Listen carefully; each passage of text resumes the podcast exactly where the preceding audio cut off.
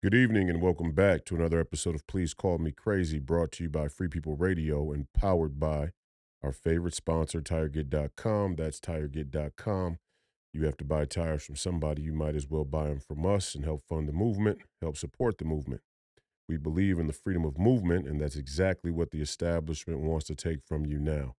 I'm your host, Royce White, here in the belly of the beast, Minneapolis, Minnesota for episode 114. The day is Tuesday, September 17th, year of our Lord 2023. I hope you all have been enjoying the podcast. For all those who are new subscribers, welcome. We've been covering the, the Israel and Palestine conflict over the last couple of days, the last few episodes. I want to say today, I hope you all got the chance to or the opportunity to check out my interview with Vivek Ramaswamy, presidential candidate Vivek Ramaswamy. Um, that interview should be out by the time this podcast comes out. It's about four o'clock in the morning, and I just couldn't sleep today, um, so I decided to come in and record while this this stuff was was fresh on my mind. Um, I'm, I'm in the process of writing a Substack right now about the prospect of world war, the the conflict there between Israel and Palestine, and, and what it means for our future. So if you're new to the podcast, again, we appreciate you being here. We appreciate all of our returning subscribers and listeners and viewers all around the world. We want to send a special thank you to the War Room Posse for streaming the podcast there on War Room's Gettr page and War Room's Rumble page. We want to thank the great Alex Jones for allowing us to have a platform there on banned.video. Uh, you can follow us at freepeopleradio.com to, to find all the places you can watch and listen to the podcast, uh, including those I just mentioned, mentioned and others as well, the audio platforms such as Apple, Spotify, Amazon, Google Play, and iHeartRadio. And hopefully you're here with us on YouTube. If you're here with us on YouTube, if you're in the live chat, please stop what you're doing, hit the like button, go and leave a, an actual comment. Continue to chat in the live chat. We appreciate that. We love that. We love people to chat in the live chat. And usually you'll see me pop in there around 915, 920, and, and you know, uh, do a little troll whipping if I need to. But we appreciate everybody in the live chat. We're going to start to do some shows that incorporate live callers, live chat, so that you guys can be interacting in the show. That may be my Sunday night ad free show, like I did uh, this past weekend. We apologize for not being on the air uh, yesterday. We had to get some things organized. Uh, leading up for this uh, this huge Senate campaign launch and, and, and this really big Vivek Ramaswamy interview and, and other things that we have planned. So we're taking our time and, and trying to make sure that we give you the best product possible and prepare for all of the, you know, the, the, the, the worst case scenarios where big tech wants to censor us. So without further ado, we're getting right back into the madness there in Israel and Palestine. And I just want to say to begin this here, make sure my phone is not buzzing. I just want to say to begin this, you know, the establishment wants us to have a, a sort of two outcome framework. You know, they want us to think in a sort of two outcome framework, this way or that way. When what what our most elite have become so good at, in my opinion, is benefiting um, either way benefiting no matter what way things shake out. Uh, finding a way to absorb the momentum of, of a number of potential outcomes and being flexible and adaptable enough to to absorb the momentum of whatever outcome they need to uh, or whatever outcome may may may uh, you know may happen for them to execute their agendas I mean, there's only one plan for them. It's plan A. And plan A is that they continue to have power, they protect the status quo, they continue to to move forward with all the plans that they have for uh, themselves number one, but but by way of you as well. Um and you know that that that's kind of their MO, right? The MO is to use whatever is useful and it's a wise strategy and and it's uh, one that is made a lot easier by the sheer size, uh, secrecy, and and and sh- you know might of of of government worldwide. So I just want to start off with that, and it's you know people. Uh, everybody's going to throw down on a side now. Everybody, you know, we're all we're all into our corners. We're all on our side of, of the aisle of the conversation of the the line of war. We're all on our side of the of, of the tent, uh, whatever whatever you want to say. We're all picking sides now. One quarter of the people are, you know, for Israel. Another quarter of the people are for Palestine. Half of the people don't give a shit. They're focused on Kim Kardashian's butt, which continues to get bigger. And um, you know, eh, everybody is is ready for the conflict. We're all we're all ready for war. And that's that's a scary proposition. You know, the the fact that people are so willing to to have conflict at at this level is alarming, concerning to say the least, or at least it, it should concern all of us. So where are we at? You know, where are we at right now in this latest set of most unfortunate events? Well, Israel has responded to the the attacks from Hamas a week back um, with airstrikes. Um, Iran has said that they will respond uh, to Israel if Israel invades and follows through with their with their threat for ground invasion. And and the latest reports even suggest that Iran may be planning to attack Israel ahead of any any ground invasion by Israel. Um, so the the the Iran situation is is right on the the brink of of being a a, a real real situation, a real regional war. And um, Secretary of State Antony Blinken has been to seven or eight different Arab countries trying to make sure that this doesn't turn into an all out regional war there with the other countries, uh, you know, uh, the Saudis and the Emiratis and the Jordanians and the, the Lebanese and, and the Syrians. I mean, everybody's right there. This is this is murder's row, and I don't say that to you know be be castigating uh, on the Arab world or the Arab people specifically, but um, there is a, a, certain level of contention that always has existed and, and has existed in modern times in recent times between those neighboring nations. Uh, so you know, and, and we're going to talk more about that in a moment. Um, Iran is planning to attack Israel. And the whole the whole conversation here is is exactly what I've been saying for you know since this most recent conflict broke out, but really for the past two years. This is the hotbed. This is going to be uh, the you know the the the match that lights the fuse right here in in the Middle East, and it's gonna. It, it's not just it's not just the conflict itself. It's not just the war. It's not just the violence it's the narrative. The narrative is going to be what what leads to a, a, number of things that that spiral out of control. Um, I mean, eh, we got to ask ourselves, what's going on here, really? I mean, what's really taking place? It's rightful. Don't let them don't let them scare you. Don't let them convince you that you don't have a right to ask uh, or ponder at least a uh, question. What what's really going on here? What's taking place? I mean, PBS PBS, which is you know mainstream media to to say the least, but but they're about as milk toast as it as it gets, uh, and and even they are are lining up the narrative where you know as Israel has started to to to move into Gaza uh, with with the airstrikes and, and so on and so forth, that they are finding weapon weapons cache weapon caches uh, that lead straight back to Iran. Uh, as far you know, even so far as to have um, people on the ground there, uh, people that are raiding these weapon caches and saying, "Look, these these uh, rockets here came from Iran." Right. So the the Iran narrative, the escalation, the the the the, the stage is set for the escalation with Iran. That that's that's right on the that's right on the that's right on the precipice. We're right there.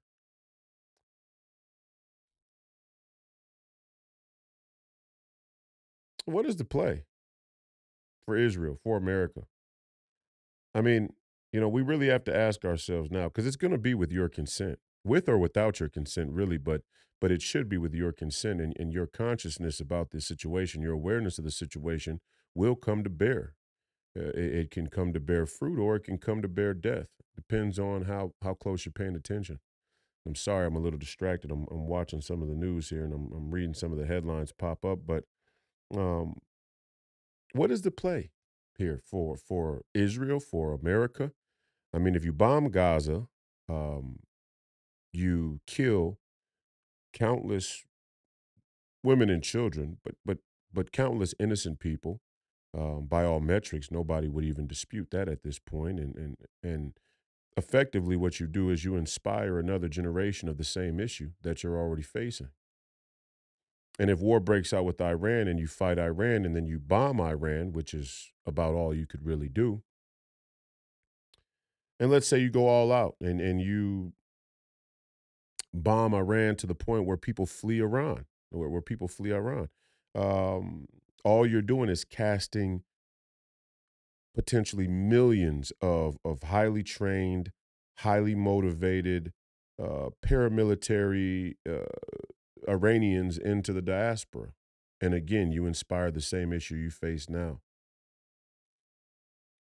So what's the play? Um, you know, it, it, it's it's not an easy situation to be in. It's not an easy situation to walk through. But we have to have an adult conversation about uh, what we do next. And now they'll try and tell you, you know, if you don't have credentials, if you don't have a background in political science or foreign affairs or or, or uh, military history or, or or so on and so forth, then you shouldn't speak on the issue. Leave it for the experts. Leave it for the same experts who brought us into a number of wars with no resolutions, with no end goal being met, with no level of security uh, more uh, thereafter those conflicts for the American people but but really more importantly, people all around the world. So we have to have a grown up conversation about what we do next. And see, I don't really buy this whole story, and I, I you know, I I know the conservatives don't don't want to hear this. I get it, but we we don't have an echo chamber over on this side of the aisle. At least we should um, aspire not to have an echo chamber over on this side of the aisle. We can be unified in certain things, but certain things call for us to dissent from the mainstream opinion, even on our on our side of the or our corner of the political landscape. And here's one where I think people are getting it getting it gravely wrong. I don't buy that all these Muslims are radical. It's my opinion that the mainstream media has used Muslim boogeymen as a way to keep conservatives from having a rightful fight, a fight that they would normally want to have about the overall size of government and the need to shrink government, um, and and to to prop up uh, military, uh, to to tout military, and that, that's effectively what's happened. Is that the, the the the necessary fight about shrinking the government gets bastardized when we have a conflict with radical Islam, and now all of your conservatives that want to have that fight to shrink the government um, find a, a, a reason, an imminent reason to tout the military, which only bolsters the government. I mean, it's a very simple equation, guys. It's a very, very simple equation. Now, some people would say that's the necessary function of the federal government, and I would agree with that. Yes, the federal government should protect a nation's border and a nation's interest. But like the great Steve Bannon said on War Room the other day, the, the, the problem here is that uh, our military is everywhere. So everywhere our military is becomes the natural the, the national interest, and it's all over the world. It's it's like trying to you know, it, it's it's it's like trying to defend an empire. I mean, it really has become empire, and it's part of the gripe. It's part of the it's part of the propaganda that's now being waged against the West by people like China and Russia. I just saw there in the Wall Street Journal, uh, I believe it was the Wall Street Journal. You know, this, this isn't the National Post. This this isn't the Epoch Times. This this isn't the, the, the Gateway Pundit. This is the Wall Street Journal saying that China and Russia are using um, this conflict to their benefit on the world stage in terms of the narrative. So I'm not buying it from from Fox News, Hannity, and Ben Shapiro, and Mark Levin, and all these other conservatives who who uh, who want to tell me that Muslims are the are the greatest danger in the world. I'm just I'm just not buying it.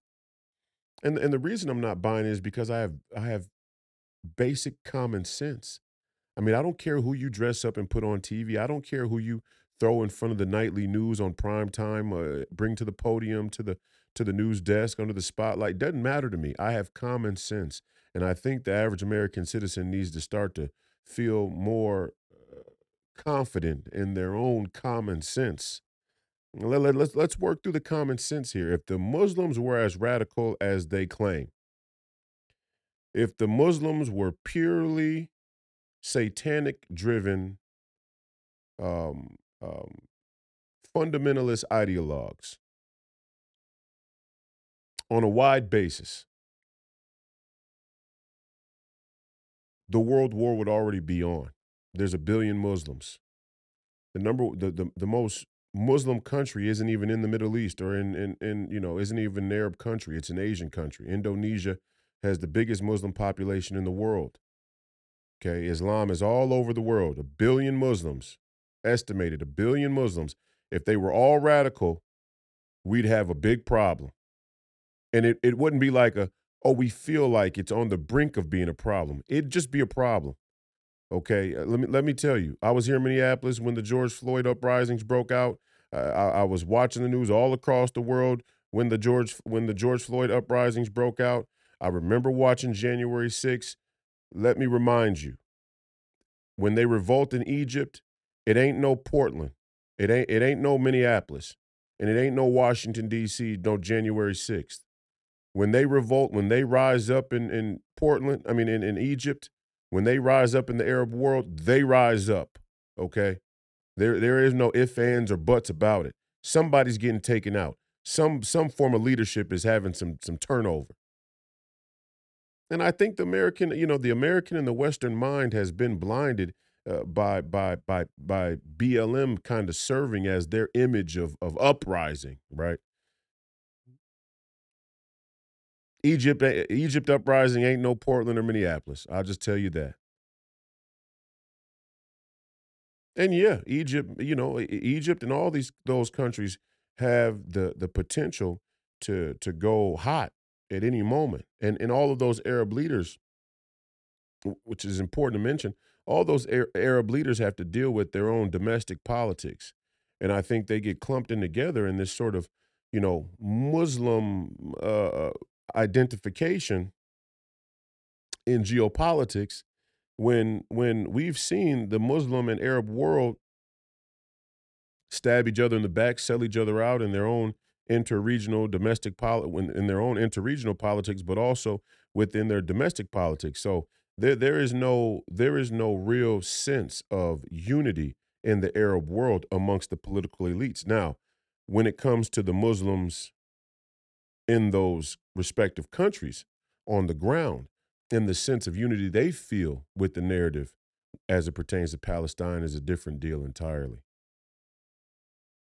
It's a much, much different deal. But it, we'll, we'll get to that in a moment. My point is, I'm not buying this Muslim boogeyman story. I'm just not buying it. I, I'm I'm sorry, and and for all of us here in America, you know, let's let's be reasonable here. I don't need a B two stealth bomber to protect me from radical Islam. All I need is a is a is a nine millimeter with with hollow points. Show me a Muslim. I said it on my Twitter. I'll say it again here. Show me a Muslim who can survive several uh, hollow point shots. Show me one. Show me a Christian. Show me a Jew. Show me an, an anybody. Show me somebody who can survive seven hollow points to the to central mass to center mass. Show me one. Show me one who can survive a hollow point to the head. Just show me. I mean, your founding fathers have already given you the political framework, the ideological framework, the the tools, the the intellectual and philosophical tools to deal with these sorts of situations as a citizen. The right to bear arms never been more important. Don't let them scare you and tell you the military is going to keep you safe at night. That's a common trope uh, from the from the military industrial complex. All of you couldn't handle the truth. You have no clue what we do to protect your safety and freedom. I call bullshit. And the reason I call bullshit has has come to the surface in light of this situation. This situation has has confirmed my intuitions about the the bullshit story the military industrial complex has been selling American citizens for quite some time. And the bullshit story is this if the Palestinians, if, if Hamas, if Hamas and, and, and these radical Muslims, uh, if this was really a matter of a holy war, of an ideological war, of a, of a war that that is all about a bloodthirst, a, a sort of a sort of clan or faction or tribal, uh, you know, identity war, then we wouldn't be talking about trying to open negotiation channels to get our hostages back and 29 Americans were killed, and they say another 199 or 200 Americans are are are being held captive or hostage right now by Hamas. If they were really radical Muslims, there would be no negotiation. There'd be nothing we could offer them. But that's not really the case, is it? See? And that's the that's the great lie that's been told here. And that's the lie and the propaganda that's going to be paraded all through mainstream media, whether left or right. The left is going to play their game a little bit to, to, to save face. But when it comes to the uniparty, this is going to be the, the driving narrative that this is a holy war. These are ideologues. These are people who believe in martyrdom and are willing to die for their beliefs. And they're certainly willing to die for their beliefs. I mean, when you cross another nation's border with an automatic weapon, um, paramilitary style, you're certainly willing to die for your beliefs. But the question is, why do we believe, why do we believe that they would negotiate for hostages?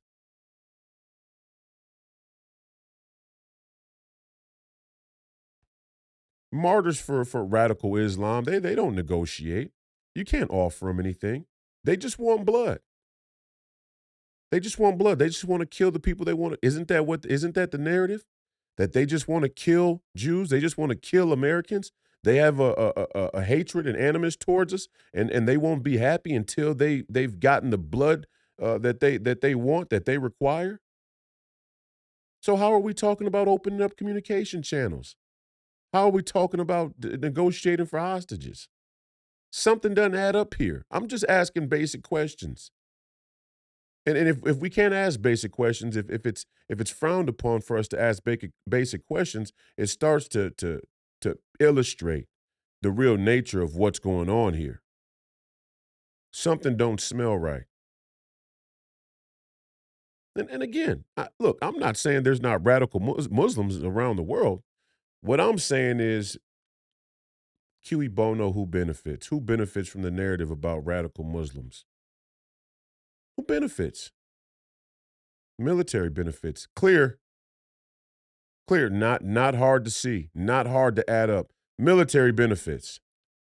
Let's buy another trillion dollars worth of B 21 Raiders. You know, the, the next iteration of the B 2 bomber. Let's put a trillion dollars on the books just to buy a, a, a fleet of 200 B 2 Raiders, B 21 Raiders. Who knows what else they're going to buy? That's going to be a trillion off the top. Just to be, here's a trillion. We're already 33 trillion in debt. And then they're going to try and fence it or tell you that it's a good thing for the American economy because the, the manufacturers, the military industrial complex contract manufacturers who we would be buying the machines from, at least they're American, right? So we're back to war for profit, war for jobs, war for economic stability, war for wages. I mean, what, what are we talking about here? What are we talking about? This ain't this ain't a defense of Muslims. This is about what are we to choose to do? Where are we to go next? What do we want out of the situation? What can we achieve in the situation? If there's a fight to be had, if there's a fight to be to be fought, is it winnable? How is it winnable? These are serious questions that we have to ask now.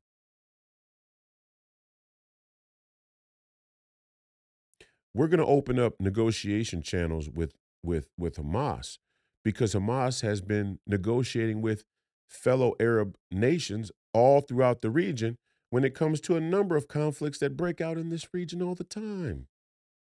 They've been talking all the time, and I, I, I literally, I watched MSNBC, I watched PBS, I watched a number of people comment on the hostage situation and be asked flat out what can be done about the hostages, and every single time, every single time, the response was, "We're going to lean on the intelligence community to open up channels of communication." Hopefully through the Egyptians maybe through the through the Saudis. Well, the Saudi thing is cut off right now, but but hopefully through the Egyptians. And the Egyptians got this deal they're running. They want they want certain concessions in order to open the border to to, to, to the Palestinians. It's a shit show in there. It's a shit show in there. All I'm saying is let's think about who benefits. And I don't want this to be an extension of of of, of Sunday night's episode, but it's going right now. It's going right now. I, I kind of I, I think people want to believe that everything's going to go back to normal, that we've turned this corner before, and we may in fact turn this corner. We may avert world war. This may not escalate into a world war, and I'll and I'll explain how that scenario is just as dangerous as just as, if not more dangerous than World War itself. But before we get there, let's just think a moment. If you're interested in depopulation, if you're interested in killing a mass number of people, what's a quick way to get there? World War. If you're interested in, um, if you're interested in a police state, a global police state, or or the premise, the, the pretext for for global governance, right? Security state, surveillance state. What's the fastest way to get there? World War. If you're interested in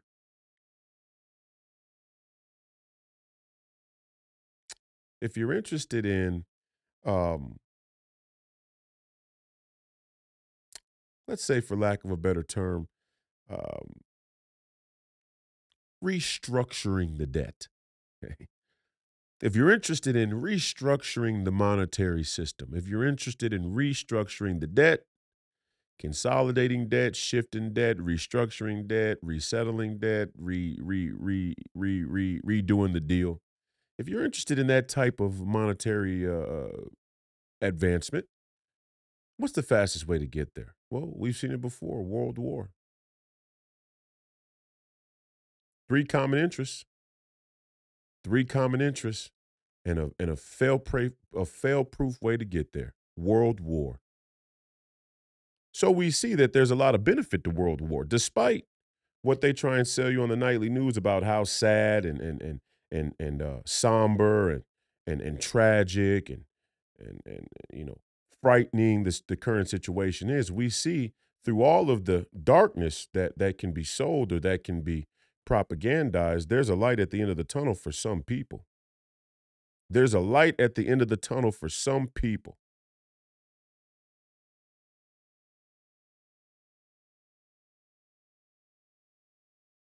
Let's let's play the war game. Let, let's let's play it out here. I said before, we bomb Gaza, we lose the we lose the PR. What's a PR nightmare? You know, what we, the, the airstrikes in Gaza, it's going to be a PR nightmare. And I'm not saying that that war and people dying is about PR. If you kill innocent women and children, if you kill innocent civilians in the pursuit of security or or peace, you create moral hazard you inspire another generation to have the same animus, the same hatred, the same. You think a 13 year old boy who was born and raised in Palestine and and and and and has probably been indoctrinated with whatever whatever hatred that they have for Israel, just like young people in Israel probably indoctrinated with an opinion about the people in Palestine. But the point is now, you know, despite whatever whatever back and forth you think may exist, the question is now do you think a 12 year old boy who's being displaced from his home, who's seeing uh, you know his his friends and loved ones be killed in these these these airstrikes, do you think that he's gonna give a shit about the geopolitical explanation of the history of Israel and Palestine, or or or or what Hamas did, or or, or any of that? No, he's not. No, he's going to be inspired to hate and want to war and hurt Israel and by proxy hurt the West for a generation to come. And he's probably going to teach his children to have that same hatred.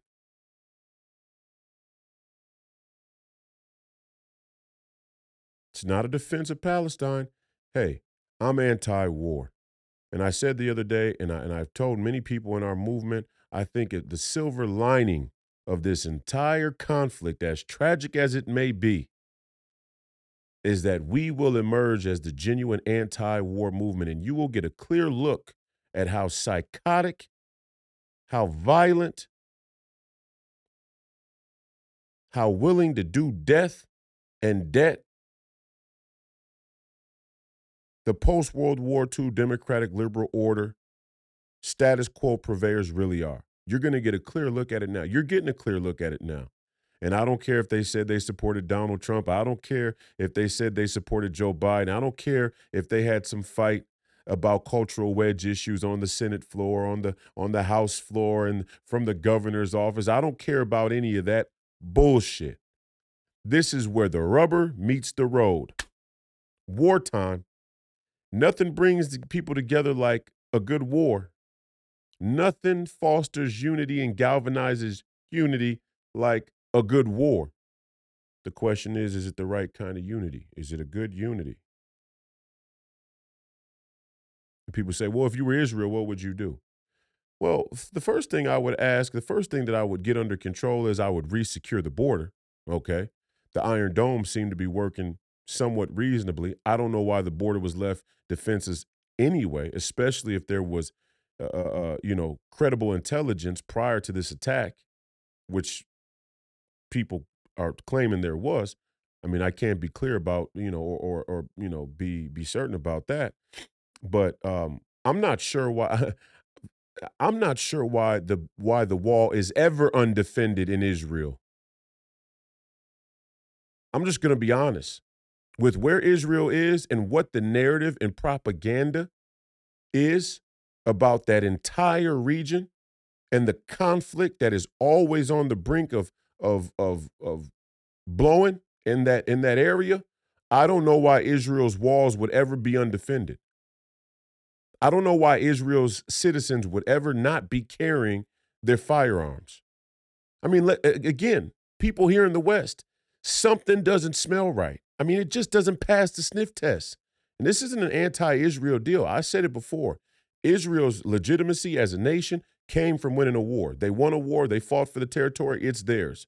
People have the right to contest that land. And when it comes time for people to contest land, there really is no conversation about it. People just do it. It's going to be the same way there in Taiwan. It'll be that way in South Korea. It'll be that way in the Kashmir. It was that way here in America. When people go to contest formally drawn borders and land to the death, there's not there isn't a philosophical or intellectual geopolitical kind of you know uh, circle about it. That's not, that's not how it works. People draw down. Most of the time, somebody shoots and attacks first. The others respond, and whoever's left standing gets the territory. Israel was the benefactor. They were the they were the winner in a battle like that already. So Israel's legitimate. If any of you Muslim nations want to contest it, proceed. Proceed. But don't sit here and think you're going to get welfare from the West or from the American people in your in your conquest. You know, in in your in your mission. It uh uh uh uh ain't happening. It ain't happening.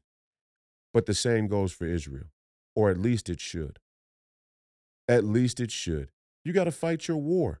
And and my question right now is my, my question uh, on face value is why would the wall ever be unprotected there in Israel? I just don't get it. If I'm Bibi Netanyahu and I understand the, the threat there uh, on on on all sides of, of the state of Israel, uh, the wall is going to be manned 24 7, 365 days a year. I don't care if it's Yom Kippur. I don't care what, it don't matter. It does not matter what the circumstance is. That wall is going to be manned. The wall's got to be manned. So the first thing I would do if I was Israel is I would get my I would get my border security in order, which it seems like they have in pretty short order. I mean, it didn't take a lot of time for them to get that that border in in in order, that border security somewhat restored.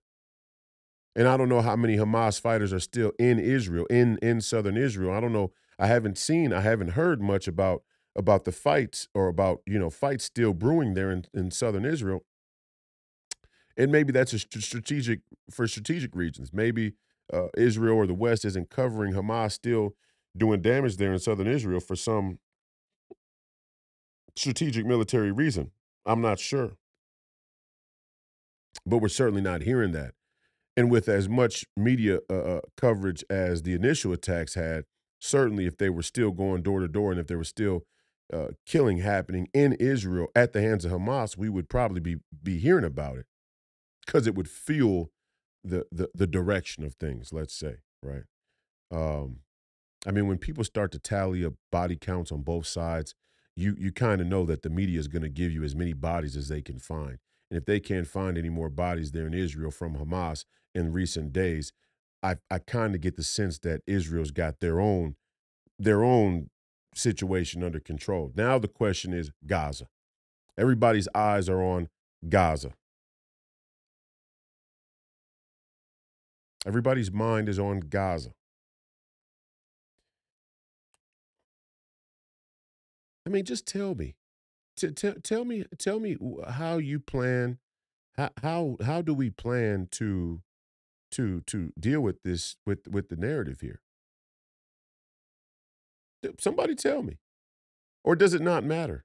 I mean, see, and and what what what Americans are failing to realize, what many people in the West are failing to realize, but but particularly um, your your Fox News watchers, your your MSNBC watchers, your your politics with French fries, your your politics with the New York Times headline, your Mark Levin watchers, right?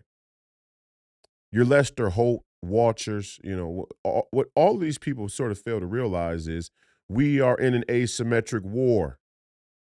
We're not in an asymmetric war with Hamas necessarily. We're not in an asymmetric war with Iran necessarily. We're not in an asymmetric war with Syria necessarily. We're in an asymmetric war with a much more dangerous opponent, China. And China's sitting back right now licking their chops. Oh, they're licking their chops. It's not me saying it. It's not me saying it's the Business Insider. It's Business Insider saying that China is the benefactor of this war, that China and Russia are the benefactors of, of this conflict. And then I go online and see Joe Biden say with a straight face that we're the American military, we're the we're the United States of America, we're the most powerful military in the history of the world. Not only in the world, but the history of the world. We of course we can fight both wars at the same time. Of course, we can fight in the Ukraine and in Israel at the same time. Of course. Mr. Leave $90 billion worth of equipment in Afghanistan? Of course. Mr. Don't know what fucking time of day it is? Of course. Are you people kidding me? We have a commit. First off, America, we better be slow to go to war because we have a commander in chief that can't remember what time of day it is. He can't remember what time of day it is. Don't you think that can be a little bit problematic in a wartime situation? A caution, a, a, a, warning we should heed the next time we go to pick a president. Is he mentally fit for office? It can, it, at any moment, it can become important. Now let me speak about these hostages for a moment. Uh, I want to say this with all with all seriousness. My heart goes out to these hostages and their families. My heart goes out to to the 29 uh, American civilians that were killed there in Israel. And I hope that there's some some miracle that that would allow us to open some line of communication with these radical Islamic terrorists to to recover uh, uh, our our citizens. That would be ideal. But going forward, um, it would seem that all of these Atlanticists, all of these globalists, all of these all of these uh, metropolitan, omnisexual, world traveling, tech loving, uh, uh, sort of, sort of, there is no such thing as citizenship, would have you all believe that it's very safe to travel on about the world. Right? Go to Israel. You know, go to go to Russia. I mean, you, you can go to Ukraine. Go to China. China's a beautiful country. They have a magnificent transportation system.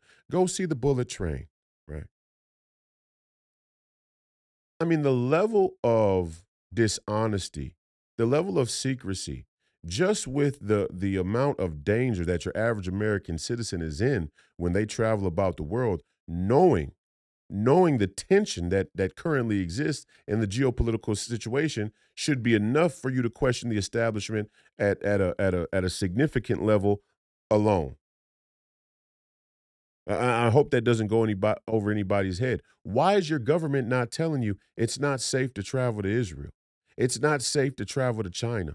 I mean, yeah, everybody knows it's not safe to travel to the Ukraine now, but I mean, even Brittney Griner, you remember that situation? Why the WNBA? Why is the why, why were the Joe Bidens of the world or whoever else not telling American citizens, hey, if Russia, Russia, Russia is so dangerous, you guys shouldn't go to Russia. Stop going to Russia. Stop going to Israel. Stop going to Taiwan. I mean, they want you to believe that's the freedom of movement. Scary proposition. They want you to be free to put yourself into harm's way for their political fuck ups, their geopolitical fuck ups, but they want to restrict your movement here in your own country. I mean, think about that. I mean, let's just use our common sense now. Something has gone gravely wrong with the American citizens' basic awareness of the politics going on around them. They want to restrict your movement in your own country, the nation of which you are a, a, a citizen, but they want to free your movement about the world, all around the world in places where they can't necessarily defend you or protect you. Obviously. Obviously.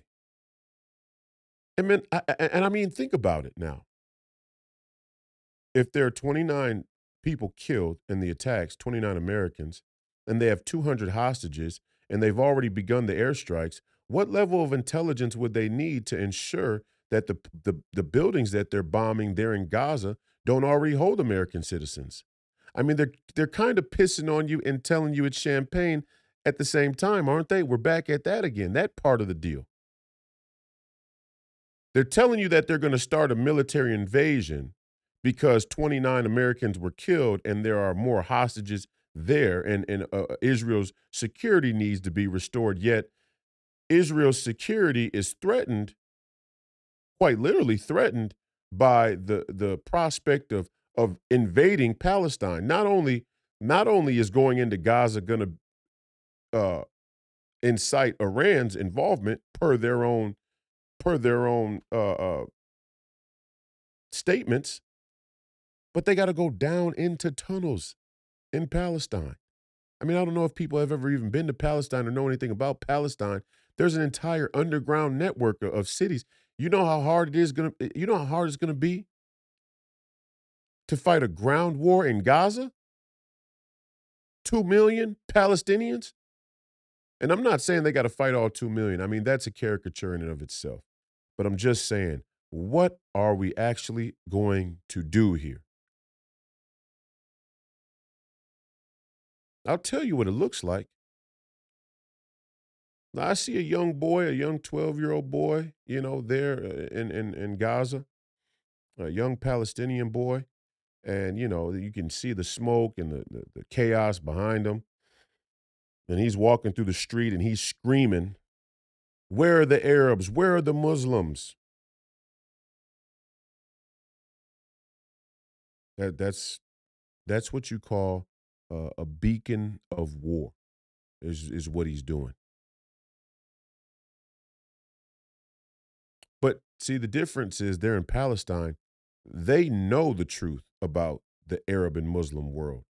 They know that the West has has overhyped, oversold the connection of Islam and the Arab affiliation uh, for their own military for their own military agenda. So he's putting it on Front Street. And we don't know what's going on here. We don't know if Hamas, I mean, yes, Iran probably helped Hamas do this attack. But Iran obviously didn't want didn't want uh, their hands on it. They didn't want their name on it. They didn't want their fingerprints on it. Of course not. I mean, if they wanted their fingerprints on an attack like that, why would they waste time? They just go ahead and bomb Israel straight out. Don't need to go through a don't don't need a go between. If we if we want to just come right out and go to war with Israel, Iran don't need to use Hamas to do it. They could just bomb. They could just you know pop it off. So why would Hamas put Iran on Front Street like that? Why would Hamas blow the whistle on the Iranians like that and put them out there in the spotlight? I'll tell you why. Because the Palestinians' theory, my theory of the case, one theory, this whole thing that's popping off right now is the bookend of of a chapter a chapter where foreign policy and global policy military policy uh, economic policy was predicated on the post World War II democratic liberal order. And the post World War II order heavily relied on the narrative around Israel and the conflict there in the Middle East and the Arab world between the Israelis and Muslims, or the Israelis and Arabs, or even more specifically, Israel and Palestine. A huge piece of the global political narrative rested upon that that area. That narrative is going bye bye. That narrative is obsolete. Muslim world selling out. Muslim world selling out, baby. At least the leadership is. And the leadership of all these Arab countries right now have to have to go home, have to have to consult with their generals, have to look at their polls, have to have to ask their their political uh, experts how much selling out can they do before they face uprising there in the in the Arab world from their from their men and women from from the from the the deplorables of their own country. Because make no mistake about it, these Arab and Muslim elites don't have any more love for the, the, the everyday average common Muslim citizen than Hillary Clinton has for you. Don't get that fucked up. Okay? These people, these leaders, are just as prone to being corrupt and selling out. That's why Riyadh is the crown jewel of Davos. That's why the Emiratis are the crown jewel of Davos. That's why Dubai and and and and and and Bahrain and all these other places are the apple of the of of of of Europe's eye right now. And the Palestinians, Hamas, mostly Sunni, the Palestinians are saying, You think you're about to leave us for dead? If you think you're going to leave us for dead, we'll all go down right now. Pull the cover off. Iran too, all of you. Because, see, Palestine, because Gaza and Palestine is kind of boxed in. I mean, they are boxed in. There's, there's, no there's no debating or arguing that. They're, they're boxed in. But because they're boxed in, it makes them a particular character in this whole in this whole deal they're not fortunate enough to have some some iron triangle alliance with China and Russia. They're not fortunate enough to have have some some natural resource or some uh, some some type of former held geopolitical position that's interesting for the Europeans. They live with a cultural memory that this place right here has been left to the wolves before. whether it was left to Israel, whether it was left to Palestine, when it was the Arabs, when it was the Turks, when whoever it was, this area has always been at, at different times left to the to the fray. But they've built up all these political alliances and narratives and and and this sort of this sort of uh, uh, uh you know cover story that the Saudis and and and and and the Yemenis and and the Jordanians or the Syrians or or whoever else there in the Arab world is going to come to Palestine's defense. And they might. They might feel compelled to come to Palestine's defense, but it probably isn't on the basis of them being Muslim or sharing faith or them having their back on a moral basis. It's because they feel the threat of their own domestic politics and constituencies of Arab and Muslims who do feel some connection to that narrative. And that is the narrative being waged. Don't get it twisted. That's why you saw those protests in Europe. It's the common folk, it's the common citizens who feel some connection to this greater collective, not the elites, not the elites all around the world. So you see a sort of balancing act, a sort of a sort of ping pong here between the elites from the all around the world who have to fight their own internal elite politics, their own internal jump ball, but they have to always be conscious of the will of the people, vox populi, the voice of the people.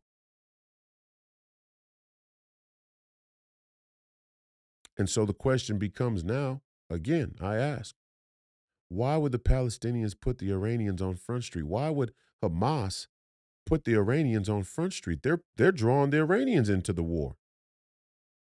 It's kind of a gangster move when you think about it. They're basically telling the Iranians, we're not going to be your bitch anymore. You're not going to use us in the shadow. Come on out. And let me tell you what happens now. The New World Order is going to is to come together and say, fuck the Palestinians.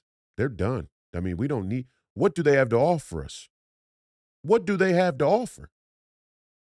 In this new geopolitical jump ball in the fourth industrial revolution, the great reset, the race for automation and artificial intelligence and all these other all these other next next world, next chapter of, of human evolution and mankind, what do the Palestinians have to offer all these other power brokers? Nothing. So let them be bombed, let them be cast into the diaspora. Let them become refugees. And what does it inspire? What does it inspire? Now, the Iranians, they have something to offer liquid gold. They got it to offer the Chinese. They got it to deal with the Russians. The Russians got their own oil. They don't really need Iranians' oil. But okay, let's go a layer deeper. Let's go a layer deeper here. Party of Davos, Europe. Europe. America. America, their right arm, China, their left arm. And the and the thing is so big at that global level. They can pretend that China and America are really enemies, but but our own domestic policies, our own domestic politics and politicians it, it, right now today show us that that that that that fight isn't really what they want to make it out to be. That that conflict, that tension isn't exactly what they want to make it out to be. Because if there is a war, if there's an economic trade war, if there's a, an asymmetric war, if there is a biological war taking place between us and China, much of our much of the harm inflicted on us is surely self-inflicted.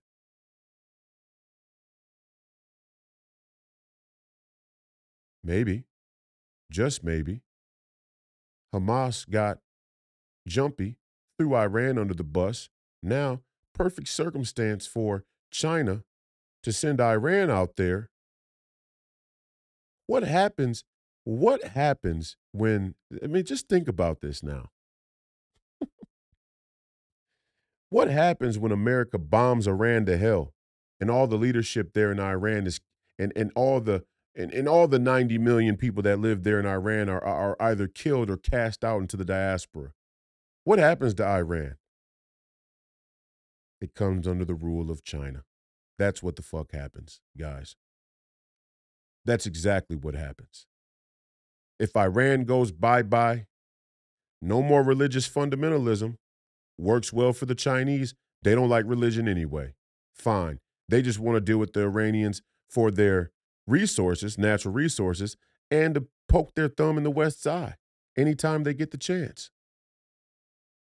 Works well for them. Let the Iranians run on out there in a suicide mission and let the West bomb them to shit. They can't come and occupy Iran because they're getting a little too close to China. And we all know it. They all know it. That's going to become Russia and China's piece of the pie.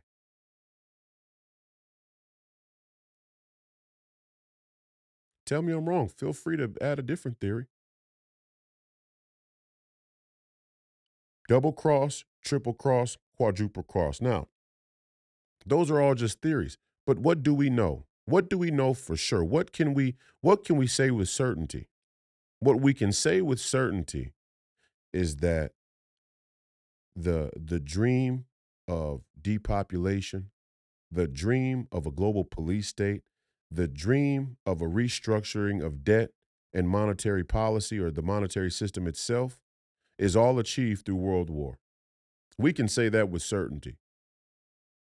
We can say with certainty that this conflict is about to go regional.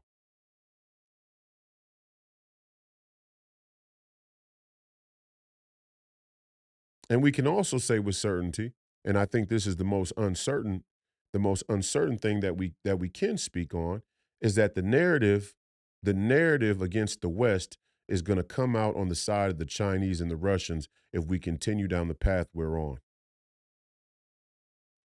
And the narrative is going to matter. The narrative is going to matter there for the people in israel. Everybody laughs when i say bring the jews to america. Everybody laughs when i you know and then, and then you got and then you got you have politicians who have the audacity, who have the audacity to talk about America's national interest being being protected by Israel being strong. I mean, what kind of what kind of neocon oil resource war, uh, oil war, uh, uh, uh foreign policy is that? What? What? What are we? What are we talking about? Are we st- are we still fencing this as as Israel being strong in the region is uh is is anything less than a a, a way for us to not mind our own fucking business and be the springboard be the springboard for any number of corrupt ventures there in the Middle East that most often had to do with energy. And now they're going to tell you that we're going off of oil driven energy, but we still need to keep a, a, a foothold in the place where all the liquid gold is. Give me a break. Ask the right questions. Don't be afraid to ask the right questions.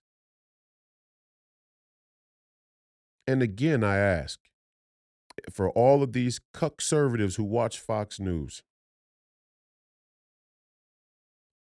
Let's say I'm completely wrong. I love to take the I love to take the other angle. I, I love to take the opposing angle. I love to love to look at it from the other side of things. Let's say I'm completely wrong. And there is some grand, there is some grand, uh, um, evil, wicked, malicious alliance between the Muslim Brotherhood and the Arab, the Arab countries in the Arab world. Let's say they are all in um, coordination. Let's say they are all uh, on the brink of rising up. If that happens, how can we possibly protect Israel? Somebody tell me. Somebody help me here. If they are as dangerous as they as Americans media claims, if they are as radical as America's media claims, if they are as coordinated as America as America's media claims, how can we possibly hope to defend Israel? Are we talking about going in and occupying the entire Middle East? I mean, because they make it sound like the uprising of the Muslims is going to be a, a complete coordinated Arab effort. Are we talking about going in and occupying the entire Middle East? We couldn't even occupy Afghanistan with any with any efficiency.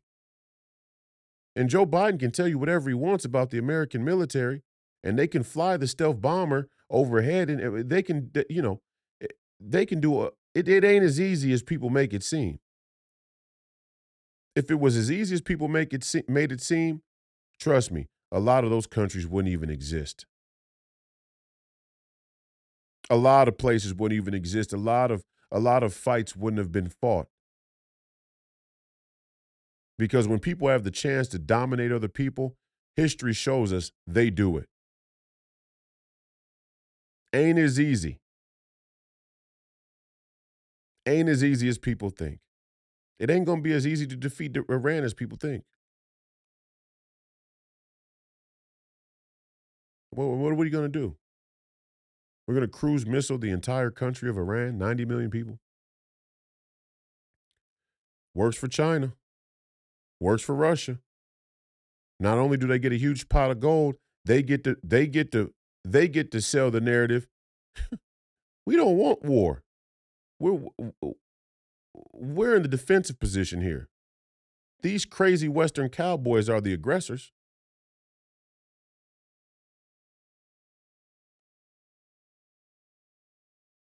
Silver lining is the MAGA movement is the only anti American movement in American politics. Is the only anti war movement in American politics. I apologize. The MAGA movement is the only anti war movement in American politics.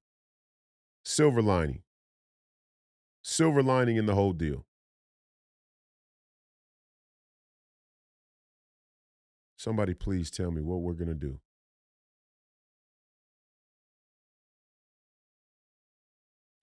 And if that wasn't bad enough, if all of that wasn't bad enough, I'm reading here that we're going to fly uh, B 51s uh, over uh, South Korea. Commemorate the, the 70th anniversary, I think it is. Maybe it's the 50th anniversary. I forget. I think it's the 70th anniversary of, of that whole conflict. And North Korea is pissed about that. I told you guys. I said it the other day. This article just came out.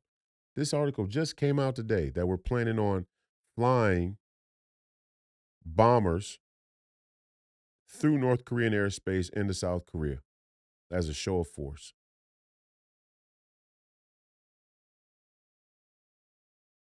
North Korea, South Korea, China, Taiwan, Pakistan, North India, the Kashmir, Israel, Palestine, Ukraine, Russia. Five front war on the Eurasian landmass. World War. And, and, you know, and people have the audacity to sit there and tell you that it's this isn't this doesn't have the chance to to spill over into world war. Maybe it doesn't. Maybe it doesn't, and, and that's what I what I was saying in the beginning. The most scary part of this is that the the new world order actually took or or incentivized. You know, let's just say, let's just who do, how do we know who China's working on behalf of? China's playing all sides against the middle. They're on their own side. They're willing to use the globalist agenda and fourth industrial revolution and automation and AI as long as it services the Chinese people and the China centric future. They're willing to they're willing to deal with Davos. They're willing to deal with Europe. A lot of the European Finocchios have already sold out to China. That's why I'm saying let the Europeans fight their own wars because their allegiances are shaky at best. Their allegiances are shaky at best. We don't know what China's playing at. We don't know whose side China's on. But let's just say for a moment that China is a lot of the the the backing or the the the motivation, the juice behind the, the, the puppet behind the curtain, pulling the strings on Iran to pull the strings on Hamas. China pulls the strings on Iran. They fund Hamas. Hamas throws Iran under the bus because they feel like, hey, you all want to play this game. and leave us out here and, and, you know leave us out here in the in the cold, we're not going for it. We're going right now. Blowing the whistle on everybody. Triggers Iran to have to go. Who benefits? Who benefits? China, baby. China benefits. Let Iran go. Let them do it. Let them go jump off the plank. See, the Iranians actually think that they can trust the Chinese in some stretch of the imagination. They can't trust the Chinese. Chinese are playing them.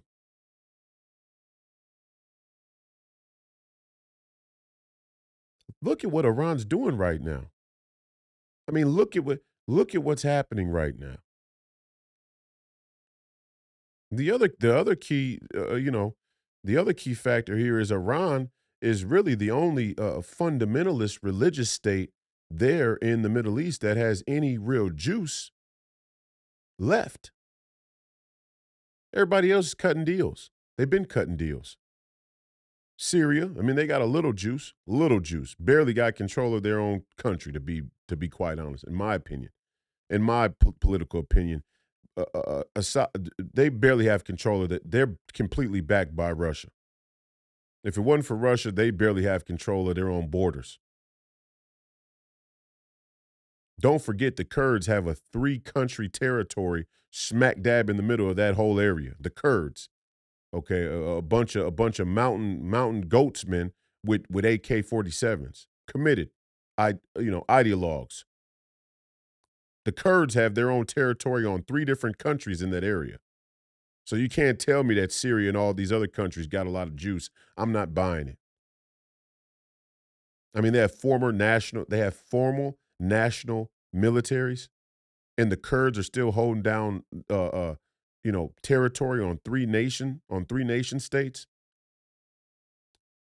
with no with no real military. Something don't smell right. Okay, so Iran's got the juice. Iran's the only religious fundamental uh, fundamental religious state in the region that has any juice. The rest of the Muslim countries ain't coming to Iran's defense. That's a fantasy. That is a fantasy. The Iranians and the Saudis were already in a proxy war there in the Middle East.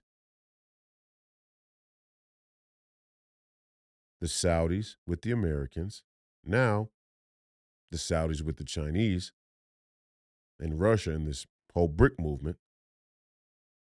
The Saudis are another ones you got to watch, right? I mean, they're playing every side against the middle. I said it on Sunday. If you if you don't you didn't watch Sunday's episode, please go back and reference it.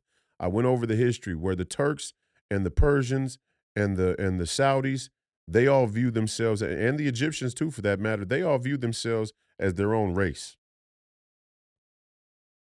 They don't give a shit. The leadership there, the elite, you know, uh, uh, you know, monarchies there, they don't give a shit about Islam or or uh, uh you know, uh, Arab an Arab identity. They only care about an Arab coalition so far as it supports their own survival in in, in the position of leadership in a very hostile, very tumultuous, unstable domestic political situation in their own respective country.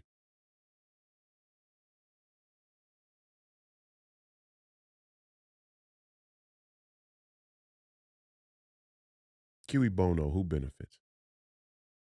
Who benefits here? And you know, all of that is theory, but but now we have to just ask basic questions about our own morality. Our own mora- morality in going into this this war, into this conflict. Basic questions like what do we do about the hostages? What do Americans do going forward in, in a in a in a climate where world war or or um, military conflict can break out at any moment? And I hate to say it, but I'm warning all American citizens right now. We here at Free People Radio always talk about the freedom of movement, but the freedom of movement comes with consequences. It comes at a price. it comes with some risk. And I guess you could say that that risk is beautiful. But uh, you also have to be able to determine for yourself what risk is worth it and which isn't. I have no desire to go to Israel. I have no desire to go see the pyramids of Giza. I have no desire to go to, to, to, to Turkey or, or Vienna for that matter, or Paris. I have no desire to go to China and see the Great Wall and and and hike the the you know the the staircase that that's so dangerous. Uh, many people fall and die on it every single year. I have no desire to go to Japan or Tokyo. You know, all this world traveler shit is just another another bullshit story, another baked in narrative to be able to pull America into wars. Oh, these 12 people, these 13 people, these 10 people got caught in some terrorist attack over here in this country, or they're being held hostage by some by some fundamentalist ideologue, uh, uh, uh you know, terrorist over in this country.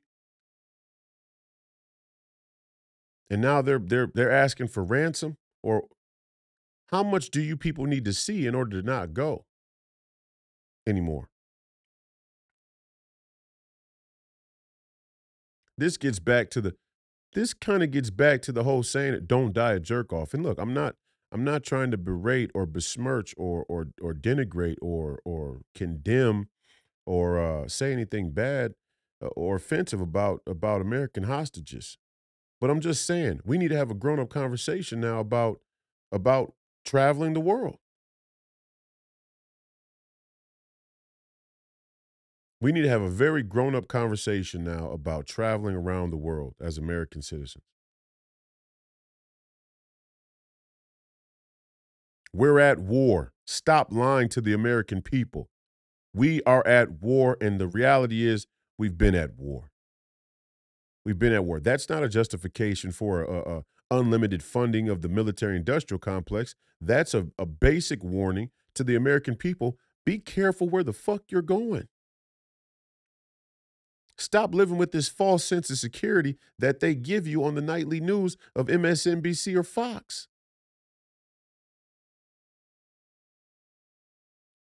It may be your own tax money. It may be your own tax money that delivers the final death blow when you're when you're locked up in some shit some shit smelling apartment or some shit smelling hideout there in in in fucking Palestine being held by Hamas terrorists. It may be your own tax dollar that finally does the job when we send it to to bring a B2 bomber to put a missile straight down the fucking asshole of that little hideout. Or ipso facto, we give the money to Israel, and Israel sends a ground team in, and they they come in and spray the place with no intelligence about who's in there, and one of our American hostages is in there, and hey, shit happens. You know, Hamas is using American citizens as human shields, right? This is this is what your government has has in store for you. This is the reality. This this ain't no this ain't no game. This ain't propaganda. This ain't fear mongering. Currently, we had 29 American citizens killed in this attack, and there are 200 some estimated hostages right now being held by Hamas. How are they going to get those hostages? How do they know they haven't begun to kill them already? This is the fog of war that Steve Bannon has warned you all about. This is the law of uncertain outcomes that Steve Bannon has warned you all about. Once you cross that line, once you cross over into the fog of war, all hell breaks loose. It becomes very hard to uphold your moral and ethical standards once you cross into the fog of war. Very difficult. And I'm not saying there's any easy answers. I'm not saying there's any easy answers.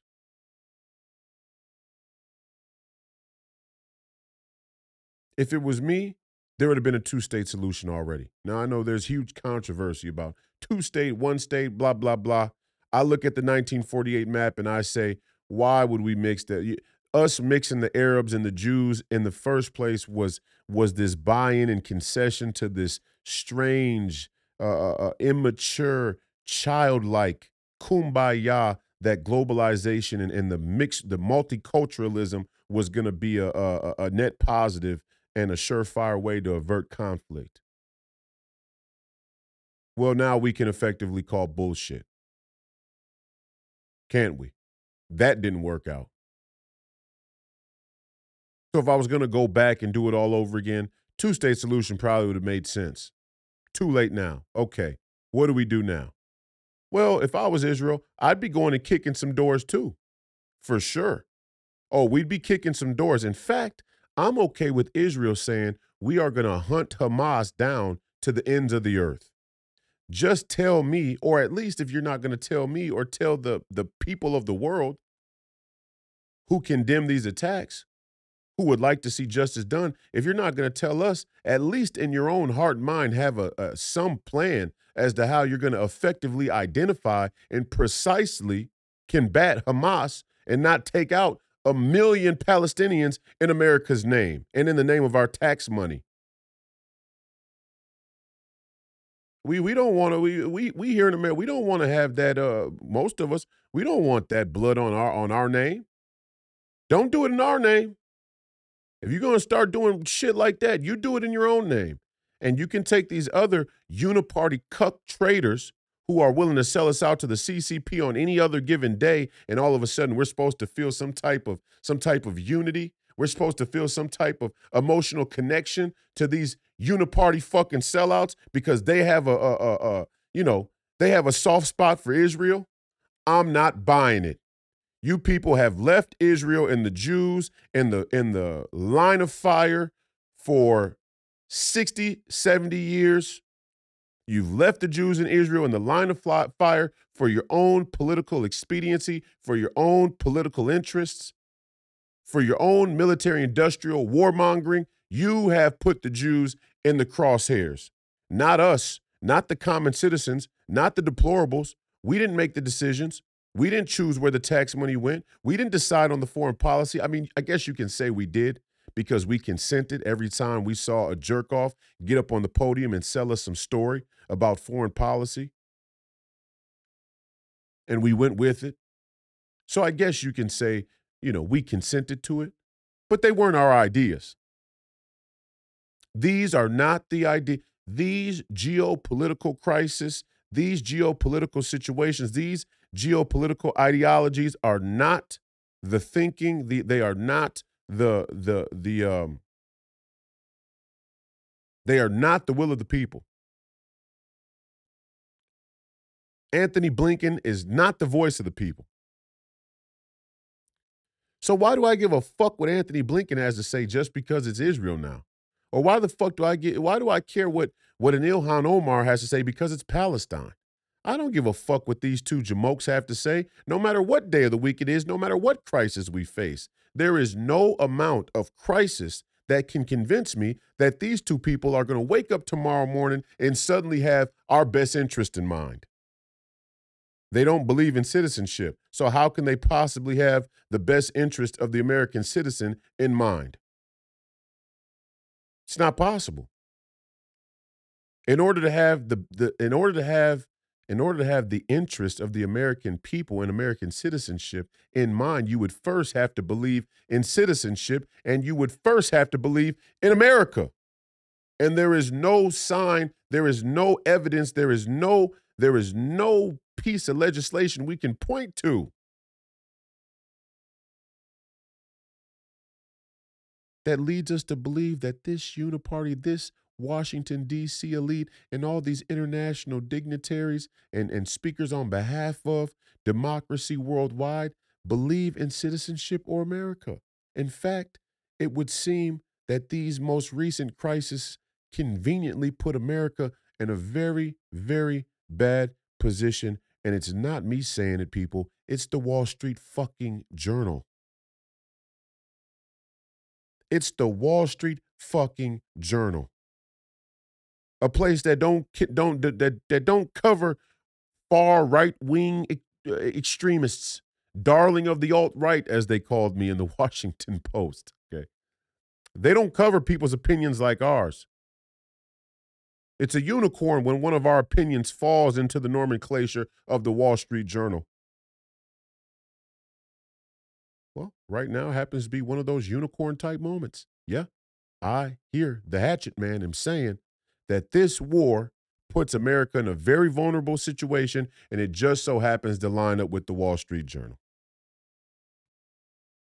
On any other day, I'd be quite ashamed. But today, I have to face facts. Remember, Ben, facts don't care about your feelings.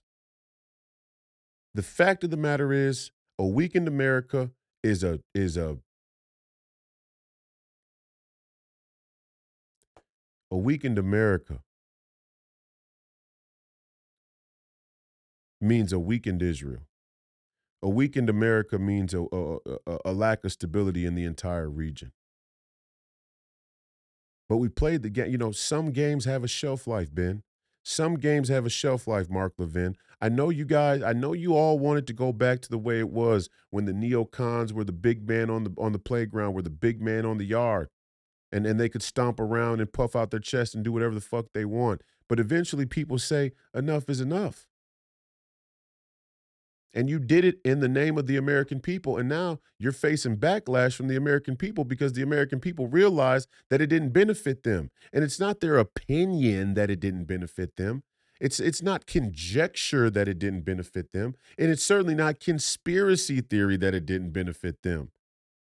The neocon, neoliberal world order, the post World War II democratic liberal world order did not benefit the American citizen right now. They can't put $500 cash together in a crisis. They're paying seven to $800 more for the same goods and services than they were paying this time last year. The plan has not worked for them. So don't expect them to drop everything. There are two to three jobs they have to work just to be able to afford to, to pay the rent, let alone health insurance and car insurance. And then you won't even let them get their tabs eh, without car insurance, but they can't pay for health insurance. Imagine, go figure you you got car insurance, but you don't have you can't afford health insurance. Obamacare is raping you up the fucking ass on health insurance. I mean, your you guys' plan didn't work. And you can come to the podium, you can come to the the nightly news, you can come to the, you know, your your your programming and say, "Hey, you know, it didn't work because it didn't work because Clinton did this and then Bush did this and then and then Karl Rove did this and then this person did that and blah blah blah." You know? This sort of two outcome framework to go back to the beginning. The establishment loves when we view things through a two outcome framework, this way or that way. But what our most elite have become very effective at is benefiting from either way. Finding a way to absorb the momentum of whatever potential outcome there is and being flexible enough, being being able to adapt to whatever uh, whatever outcome happens. That's what our elite are great at. And like I said in the beginning of the podcast today, the sheer size of the government, the level of secrecy in the government, and the might of the government worldwide allows them to be able to play in this manner and we don't see it. And I think a part of us, you know, deep down, a part of us, a part of us common folk, a part of us everyday citizens feels this sense of unimportance, feels this this belittling under the shadow of this grandiose and and and, and overgrown federal government. We feel that sense of insignificance, and it makes us prone to latch on to the bullshit stories they sell down the river. I mean, ask yourself that tonight. I mean, ask yourself, well, however you feel about the situation, if you haven't already pulled back and just started to watch and, and, and listen and see how things are unfolding, if you if you've jumped and latched on to a, a side in a in a in a conflict that is mutually assured destruction, which means whatever side you pick, you end up with blood on your hands and you effectively end up uh, you know in the line of fire in one way or another. If you haven't already done that, look yourself in the mirror and ask yourself, is it is it is it my is it my own my own feeling of insignificance under the the weight of the federal government and the and the aspiration or dream and ambition of, of global governance from my political elites that makes me prone to jump and pick a side when when clearly I should sit back, shut the fuck up, and watch and listen? See, I understood that about myself. I, I figured that out about myself when I was like 24, 25. I was like, ooh, man, when when I when I hear things or see things, you know, th- there's a certain insignificance I feel that that makes me want to jump to a side, to pick a side, to feel like having ha- having taken that side, you know, restores some type of sovereignty to my my individual life to my individual existence that that I now have some more control because at least I've I've picked a side, I've picked an anchor. And I'm not telling you to be lukewarm either. I mean, this is the duality of the human condition that makes it very hard and difficult to find the sweet spot of of being a good person. Being a righteous person. I'm not saying be lukewarm.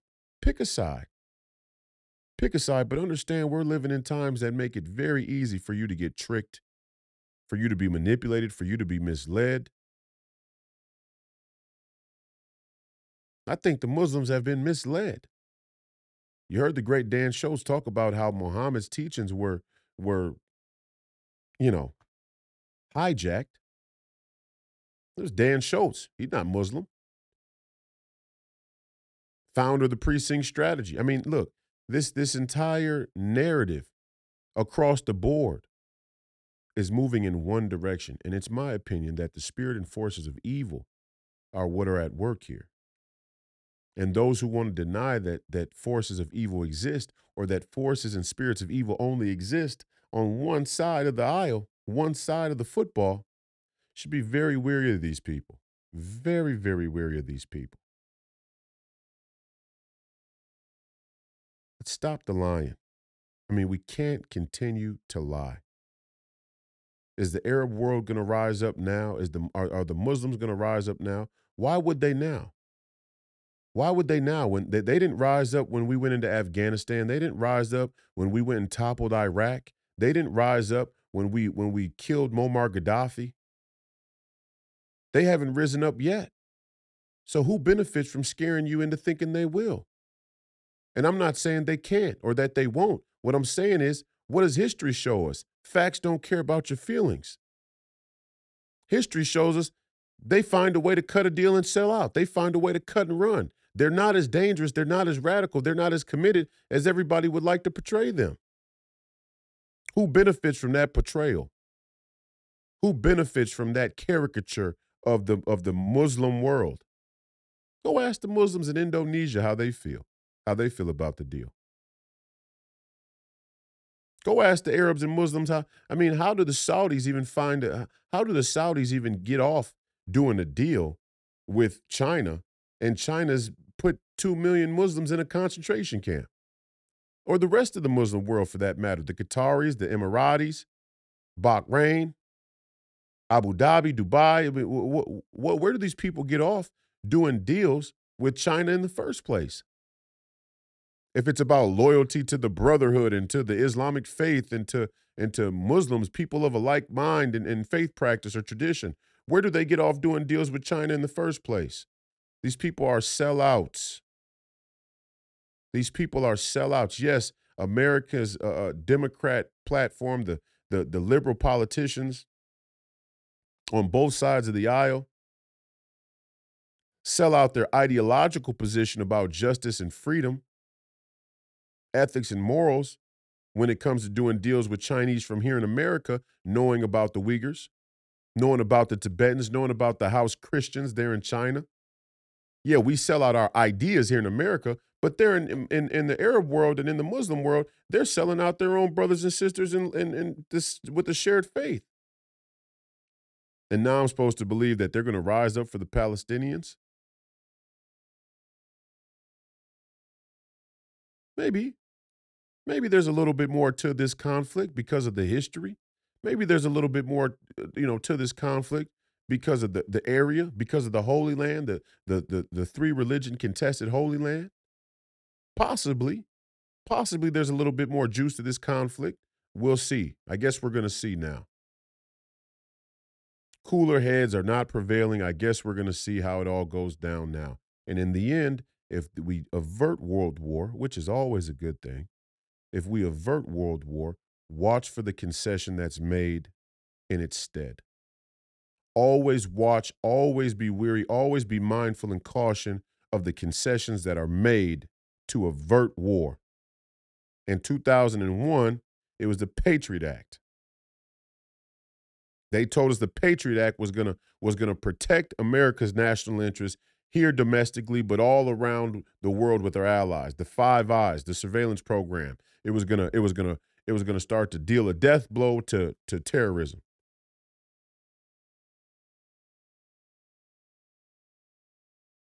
How do we not have any intelligence on these Hamas guys? How do we not know where they are? How do we, you know, if they pick up a fucking phone within a, a, a, a two mile distance from Israel, how do we not have surveillance on these guys' phones?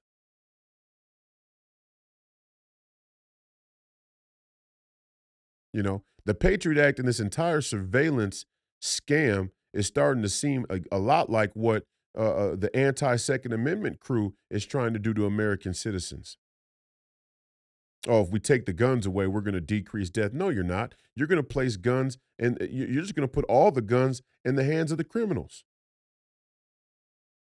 Same thing here with surveillance.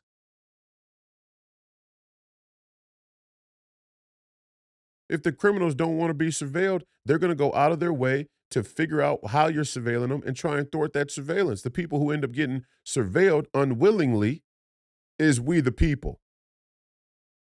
And it just so happens that all you motherfuckers got caught sleeping on, on the job. You know, let's not act like this this rush to to to save Israel, this rush to support Israel isn't isn't a projection of your own failures, your own military failure, your own intelligence failures. Because it is. And it's to be noted by the American people. And it's especially to be noted by the MAGA uh, by MAGA country MAGA country should should certainly take note of of this situation. Because while you were using your fucking resources to surveil us, while you, you while you were using the FBI and the CIA and I'm sure the NSA and the Department of Homeland Security and whoever the fuck else you guys got in a in a goddamn circle jerk out there in Washington D.C. While you were watching us jerking off, getting your authoritarian tyrannical rocks off. You let our ally there in the Middle East get get a get a fist put up their ass. Respectfully. That's what we're dealing with here. All sleeping on the fucking job, using all this military intelligence, using all this intelligence uh, surveillance and and and and all these resources and and all these man hours, all this coordination with various agencies and departments of the administrative state using all this time to surveil Donald Trump supporters, to go and surveil radical parents that have questions about their, their children's curriculum being over sexualized. People who question vaccines.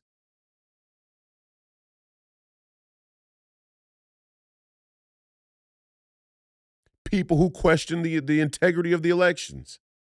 You're using all this time and resources, and what we start to see is that the over militarization of our country has now been pointed directly at you.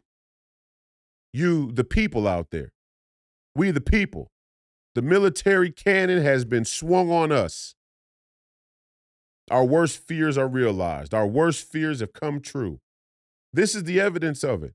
How do you get caught sleeping at the wall in Israel? I mean, if the surveillance isn't tight in Israel, I don't know where it is tight. I'm starting to I'm starting to wonder. It makes me kind of nervous. It makes me kind of I'm starting to think how much time and energy and resources and man hours has the American intelligence community actually put into surveilling Donald Trump supporters and the MAGA movement as extremists and terrorists? that we got caught with our pants down at, in Israel.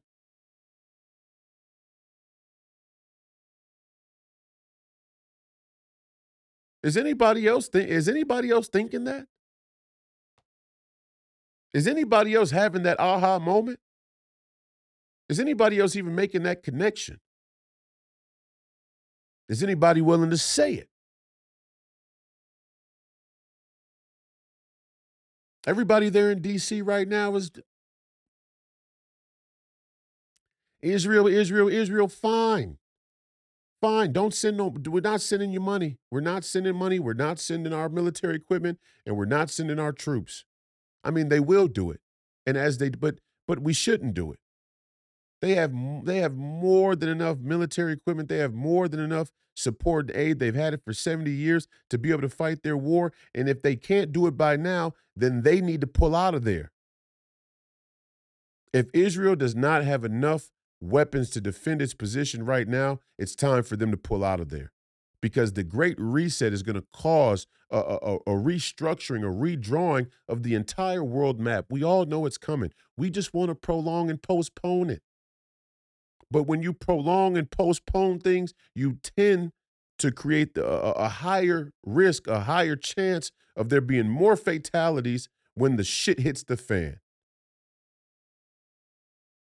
Case in point. Case in point. So, okay, support Israel. You're in our thoughts and prayers. So are the Palestinians. It's not our fight. It's really not our fight. As far as that goes, the Ukraine and Russia, it's not our fight. It's really not our fight. The only place where you can make an argument that it is our fight is in the South China Sea, in the Pacific. Why? Because we're a Pacific power. The entire linchpin of America's dominance militarily in the last century has been our presence there on the Eurasian landmass in Southeast Asia. Japan, South Korea, the Philippines, Taiwan.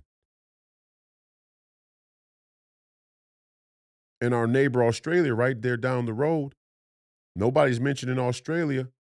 They're they and they know. Oh, the Australia the, the Aussies, you don't gotta ask them twice about about how dangerous the CCP is. They feel the threat on their doorstep. And when people feel threatened, they go wacky sometimes. And that's why the Aussies had some of the worst lockdowns in the entire world. They they they fucking lost it. People are going to start to lose their shit now. Foreign leaders, people who you expect to have an expert, mature, well thought out, level headed, reasonable take on any given situation are going to start to lose their shit. You're already seeing it. Let's just level Gaza. Let's just, you know, let's just bomb Gaza. Send the Palestinians into Rafah's crossing. Make the Egyptians open the border. The Egyptians say, we're not opening the border. Hey, Tough.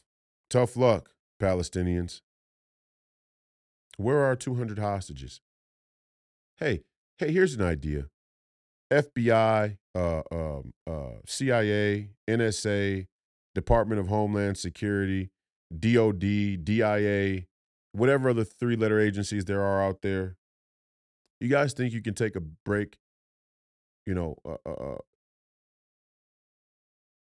watching MAGA? You, you think you could take a break with your with your superficial uh, uh anti MAGA propaganda and and and and war effort, domestic war effort? You think you could take a break from that and, and focus on finding our 200 hostages? You think you can use your intelligence? Can you can you can you muster up enough fucking intelligence with all the money that we've dumped into your fucking lap? You think you could use a, a, enough of your intelligence to find our 200 hostages? Can you go door to door? Is Hamas that sophisticated? You can go door to door to find, uh, uh, uh, you know, Donald Trump supporting white women with kids in school who who can test their their their you know their school board. You got enough in you got you can go door to door on them. You can go door to door on 75 plus year old senior citizens who talk on Facebook about, you know, their political beliefs. You can go door to door on them. You think you could find our 200 hostages now? Or are you just going to drop bombs on them? Are you just going to drop bombs indiscriminately on, on, on Gaza, knowing that our 200 hostages are in there somewhere?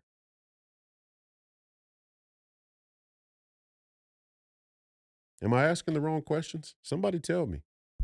I mean, if this is anti Semitism or if this is anti Palestinian or, or whatever you want to call it, fine. Fine. I'm done with all those narratives. You know, the next chapter of American leadership is done being held captive by all these bullshit stories. We're done being held, you know, at the at the end of the barrel of a gun by a bunch of prejudgments by a bunch of other people's propaganda and foreign policy and, and political nomenclature. We're done being tied at the hip with you idiots. We're done having our hands shackled and, more importantly, our minds shackled by all of these pre baked stories. Like I said on Sunday, I'll quote the great Donald Trump once again. We just want the killing to stop. We want the war to end. What's going to get the war to end? How can we end the war? How can we end the war long term? I'll tell you this leveling Gaza, bombing Gaza, and casting the Palestinians into the diaspora, it may solve the problem for temporarily. Getting into a war with Iran, it may solve the, the, the problem temporarily. It just kicks the can down the road, and we become so accustomed to kicking the can down the road. No greater evidence than that than the spending here, right? The United States when it comes to the military industrial complex. So, in, of course, of course, the foreign policy of America uh, of America, and by way of America's military, would project the tendency, the habit to kick the can down the road, to postpone and prolong real solution. And they'll tell you I'm the extremist. They'll tell you I'm the extremist. They all they all have agreed to to to bomb uh, uh, uh, a little a little a little tiny place, little little tiny teeny teeny tiny place. They're gonna just bomb it indiscriminately. We got 200 hostages in there. Doesn't matter. And they're to use the 200 hostages as the prerequisite to bomb it. I mean, go figure that. Well, hey, please call me crazy. Maybe I'm crazy. Maybe we get our 200 hostages out. Maybe some strange reason the Egyptians can open up a line of communication with Hamas, and Hamas aren't radical Islamic terrorists that only want blood, and they have some political ass that they're willing to negotiate with, and we can facilitate the trade. And and hopefully, uh, Iran doesn't doesn't get froggy and decide to to to you know strike Israel. Hopefully, Israel doesn't decide to preemptively strike Iran. Hopefully, the U.S. battle uh, d- destroyers and, and aircraft carriers there in the Mediterranean don't don't get bad intelligence and decide to preemptively strike Iran. Or hopefully, hey, hopefully, this whole issue right here in this in this little this little area doesn't spill out into the neighboring superpowers that could at any moment go up in flames. We're already in a war with one we could potentially very quickly be in a war with another. But my guess is nothing really goes down. Not yet, anyway. Nothing really going down yet. The threat is there, the potential is there, the moral hazard is there, but nothing probably goes down because there's a deal being cut. There's a deal being cut, and there's going to be some sacrifices made, and trust and believe some of those sacrifices are going to be your rights, it's going to be your money, but it's also going to be your sons and daughters. Maybe not us Americans, other than the 200 hostages. But I guarantee you, somewhere around the world, some group of common people, some group of, of, of everyday average people are going to be sacrificed to a machine.